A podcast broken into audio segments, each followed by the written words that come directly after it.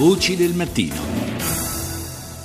Ancora buongiorno da Paolo Salerno, seconda parte di Voci del Mattino che oggi dedichiamo a un anniversario, è il quarantesimo anniversario del Trattato di Osimo, magari ai più giovani dirà poco, ma eh, è un trattato che eh, nel, il 10 novembre del 1975 eh, chiuse una pagina difficile, dolorosa, controversa della nostra storia. Infatti fu il trattato che eh, praticamente eh, chiuse la eh, contesa territoriale tra il nostro paese e l'allora federazione jugoslava.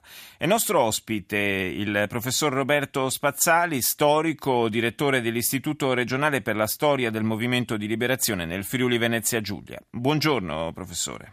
Eh, buongiorno a voi.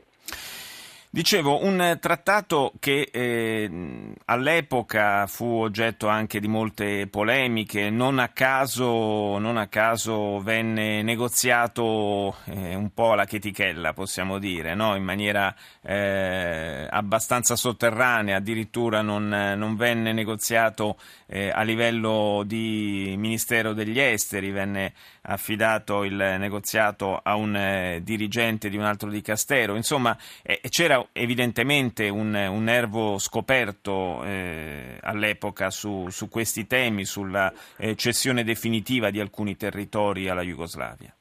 Ma sì, indubbiamente il nervo era scoperto perché tutto partiva forse anche da un equivoco di fondo quelle, quelle, dichiarazioni che erano state fatte dai governi italiani e poi diciamo, ribadite dopo il 1954 a più riprese che l'Italia non avrebbe comunque rinunciato alla zona B di quello che doveva essere il territorio libero di Trieste, non nella sua Costituzione in seguito al trattato di pace. In verità quelle, quella zona B fu diciamo, da parte del governo italiano, un atto di rinuncia da parte del governo italiano già, già proprio nel 1954, quando col memorandum di Londra la zona A, cioè la città di Trieste, la sua provincia, passò all'amministrazione italiana.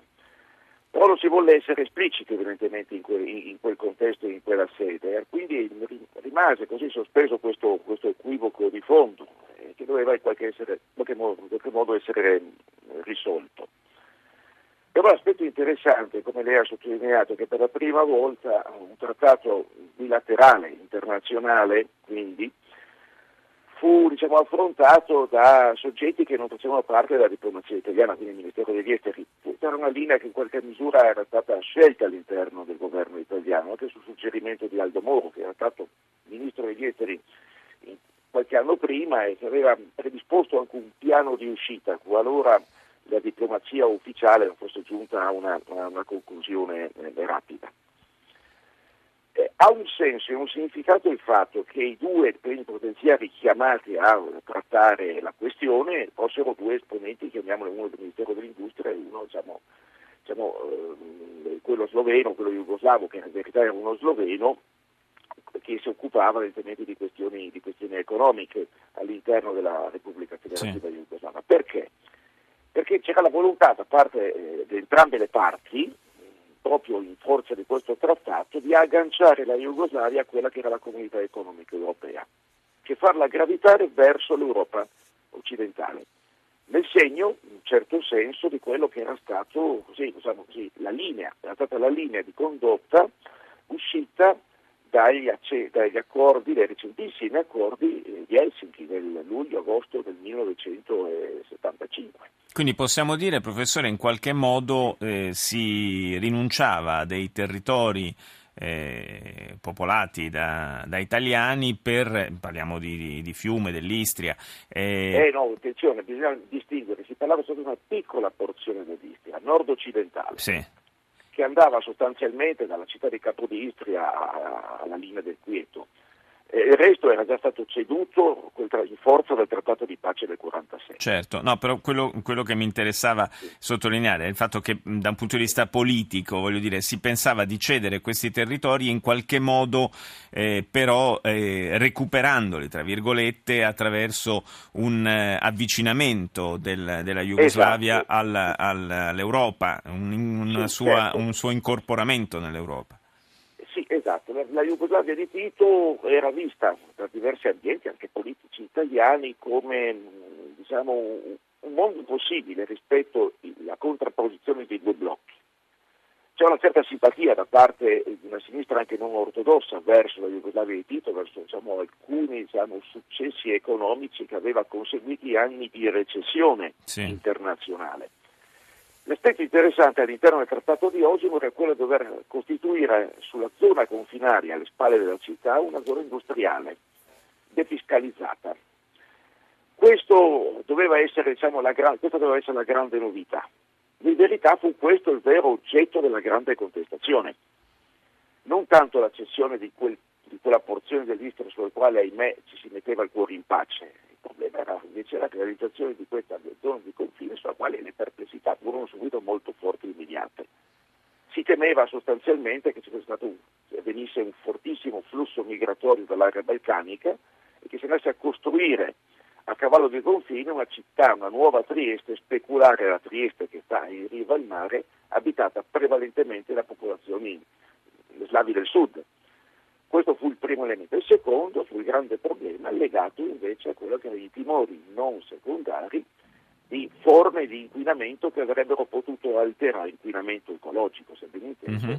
che avrebbero potuto inquinare quell'area che era un'area che era già stata protetta, che era protetta da una legge dello Stato italiano ci fu un movimento che sorse per chiedere invece delle, cioè delle, delle misure diverse, una estensione della, diciamo, della defiscalizzazione su tutta la, la, provincia di Trieste, questo movimento raccolse delle firme, chiese maggiore autonomia politica, ci, for, ci fu una fortissima contestazione alla classe dirigente politica italiana dell'epoca, che gestì malissimo il rapporto con la città, questo va detto, sì.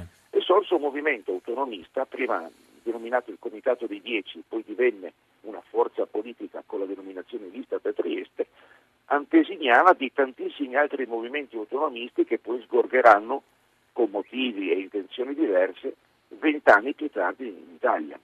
Eh, questa, questa, è una genesi interessante da, eh sì. da sottolineare di, di, di, certi processi eh, politici e autonomistici. Eh, professore, oggi eh, il rapporto fra questi territori è cambiato, chiaramente è cambiato completamente sì, il contesto, non c'è più eh, la, la, Jugoslavia, l'Unione Europea ha ampliato notevolmente i, i, suoi confini, includendo tra l'altro i due paesi che erano parte, eh, i due territori che erano parte della federazione Jugoslavia e che sono eh, quelli appunto interessati dal, eh, da questo trattato perché quelli eh, più vicini a noi, confinanti con l'Italia. le chiedo com'è cambiato però eh, a livello proprio ehm, popolare il rapporto tra questi territori in, questa, in quest'Italia di, di frontiera? Ah, I rapporti ormai sono diciamo, avviati su strettissima collaborazione a livello ufficiale. A livello popolare, beh, il, il, confine tra l'Italia e la Slovenia ormai dire, è un confine relitto, no? cioè, è perfettamente per, è perforabile. Lei può prendere la bicicletta a partire da Trieste e andare a Capodistro oppure andare a Cesana, attraversando quello che era stato un confine allora molto vigilato fino a 25 anni fa, e nemmeno si accorge se non per quei cipi che segnano il passaggio da uno stato, uno stato all'altro. Questo è un elemento interessante, pensi che si sta eh, ragionando in merito alla costituzione di una eh, zona transfrontaliera per la tutela di un vino molto importante, del Terrano, un vino scuro, nero, molto, molto pastoso, che qui è un vino di grande tradizione storica. Quindi eh, sia a livello ufficiale che a livello molto semplice, popolare, comune, ormai diciamo, passare il confine o avvicinarsi a quella che era la vecchia linea di confine non, non, non, non provoca più alcun timore o preoccupazione. Rimane il confine tra la Slovenia e la Croazia e questo progressivamente forse verrà anche, anche meno. Purtroppo, come lei sa bene, i confini in questo momento vengono rinforzati per eh, tutti certo. altri motivi. Assolutamente. Altri motivi e questa percezione della barriera ritorna nella mente della testa. Il grande problema non è il confine sul territorio, guardi, il vero problema è il confine che sta nel cervello delle persone e nella coscienza. Certo, quelli, però, quelli sono sempre cose, i muri più difficili da, da abbattere storicamente. Grazie.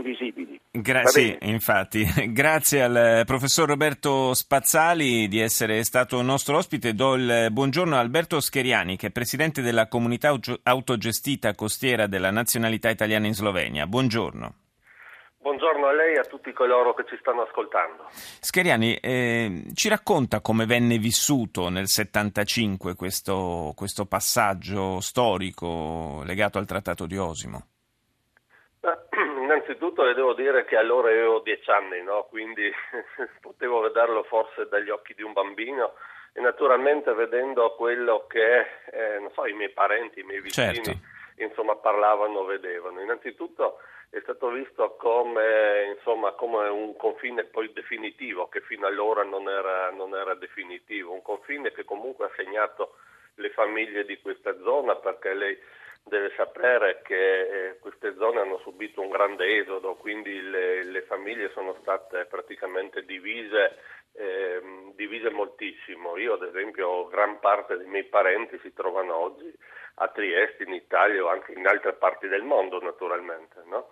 E quindi da una parte è stato visto così, d'altra parte dalle persone diciamo, della maggioranza, quindi jugoslave, era stato visto come una grande vittoria naturalmente per l'allora, per l'allora Jugoslavia che ha saputo in qualche maniera eh, stabilire i confini che dopo la guerra sono stati insomma, messi in modo temporaneo, fra virgolette, ma poi sono diventati appunto eh, definitivi. No?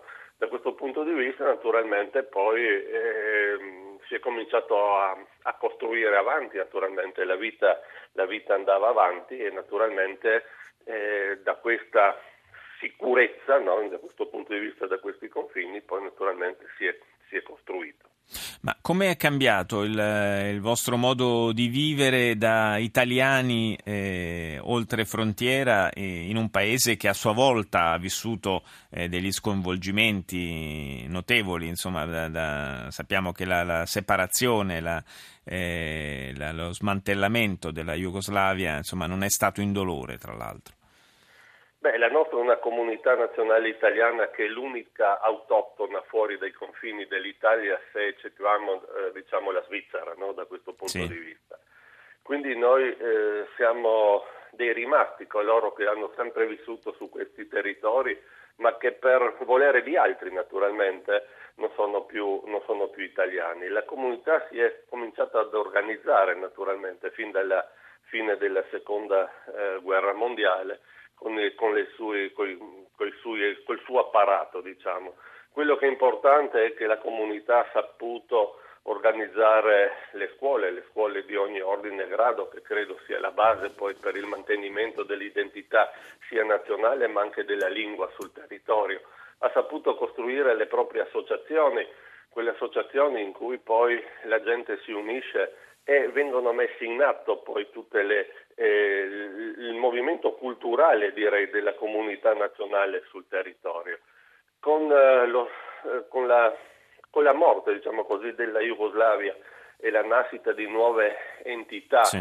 entità statali, eh, beh, eh, per noi è iniziato un, un nuovo periodo, un periodo in cui per la prima volta la comunità italiana in Istria è stata divisa poi tra due stati, prima eravamo in un unico stato, quindi c'era una con continuità una comunione anche di intenti se vogliamo, adesso con due stati ci, ci, sono, ci sono state due leggi diverse che regolavano questo settore e che regolano ancora questo settore, alcune istituzioni sono rimaste ad esempio per quanto ci riguarda noi in Croazia come il teatro, il teatro ad esempio, il centro di ricerche storiche, ehm, il giornale La Voce del Popolo eccetera, altre sono rimaste a Capodistria, no? come la RTV, la radio e televisione di Capodistria, eccetera. Quindi abbiamo dovuto riorganizzarci ancora una volta certo. e non con poche difficoltà naturalmente, perché noi avevamo sempre portato avanti l'idea di una unitarietà, cioè noi dobbiamo essere legati, siamo troppo in pochi no?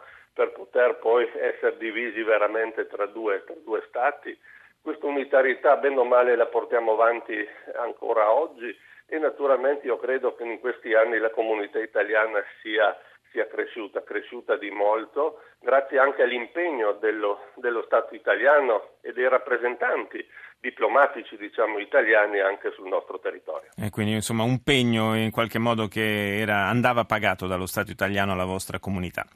Io ringrazio Alberto Scheriani, rappresentante della comunità italiana in Slovenia, per essere stato con noi.